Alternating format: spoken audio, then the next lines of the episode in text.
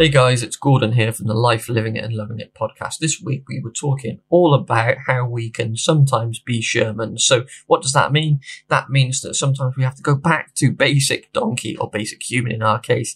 Um, we need to reevaluate sometimes if we find ourselves slipping, if we're not meeting our targets, if we're becoming depressed or tired or exhausted.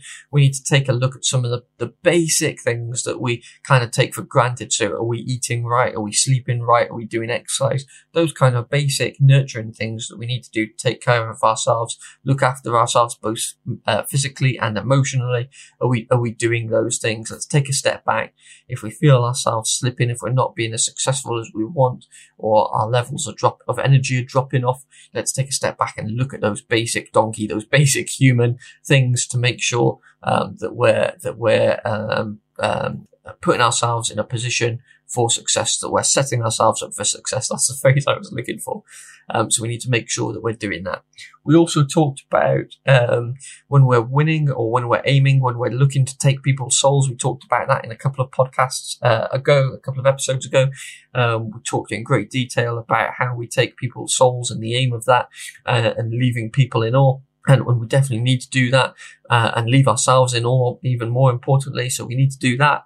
Um, but the other side of that, which we mentioned in this week's or the last week's episode, was that uh, when we're doing that, we need to make sure that we're doing fun things as well as those things that we want to be successful at, those things that we're winning at. So if we're super successful, um, solicitors, for example, lawyers, as per the suits, um, uh, series that we discussed from Netflix a couple of weeks ago. Um, you know, if we're super successful lawyers, as an example, what do we do for fun? Because you look at some of the characters in there, and all they do is the law. All they do, and that's all they do, and they kind of come across as quite um, short, quite curt, uh, because that's all they're interested in.